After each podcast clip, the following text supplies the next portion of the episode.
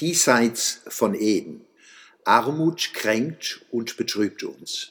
Arme leiden unter ihrer Armut und Menschen, die nicht arm sind, empfinden Mitleid, gar Scham, weil es ihnen besser geht. Viele von ihnen übernehmen Verantwortung und handeln fürsorglich und solidarisch Tag für Tag, jedenfalls in Deutschland.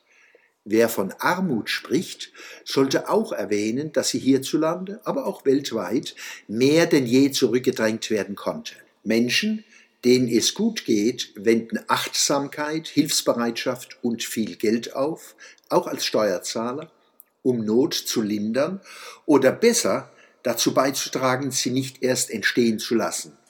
Vorbeugen ist der beste Weg, Armut zu bekämpfen indem man Menschen durch Vorbild und Anspruch stärkt, ihr Leben zu gestalten und Verantwortung für sich und andere zu übernehmen. Fördern und fordern.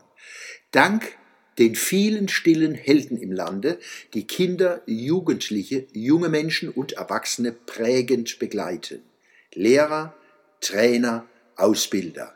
Kennzeichen, klarer Kopf, und starke Hand statt großer Klappe. Dank auch jenen, die Lern- und Arbeitsplätze schaffen, wo Menschen sich bewähren und wachsen können. Gerade in Mannheim und der Kurpfalz darf man dabei besonders an den Mittelstand denken. Wir sollten Realitäten miteinander vergleichen, nicht Hirngespinste. Denn die beste reale Welt wirkt grau gegen blendende Utopien. Der Philosoph Karl Popper sagt, Zitat, Wer den Himmel auf Erden verwirklichen will, produziert stets die Hölle. Zitat Ende. Damit haben wir genug Erfahrung gesammelt. Die Gründe für Armut sind hochkomplex. Diesseits von Eden werden wir sie nicht völlig auslöschen können. Es gibt wenige Wörter, von denen eine so starke Versuchung ausgeht, populistisch missbraucht zu werden, wie Armut und Gerechtigkeit. Wer lautstark Armut anprangert, hat in Deutschland niemanden gegen, sondern alle hinter sich und damit gute Aussichten auf die Pole Position im Kampf um Aufmerksamkeit. Im geistlichen Wort einer Zeitung in Mannheim war jüngst zu lesen, Zitat, Armut ist ein Skandal, besonders in einem so reichen Land. Armut ist keine gerechte Strafe für was auch.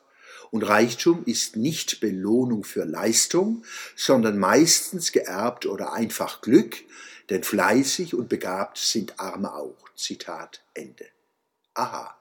Keule statt Erkenntnis, Anklage statt Analyse. Wer sich öffentlich zu Fragen von Armut äußert, sollte sich gründlich mit Persönlichkeits- und Gesellschaftsanalyse befassen und mit Fragen von Bildung, Politik und Ökonomie. Das ist mit sehr viel Arbeit verbunden. Danach aber würden Verlautbarungen anders ausfallen und könnten zur weiteren Überwindung von Armut beitragen, zum Beispiel der geistigen.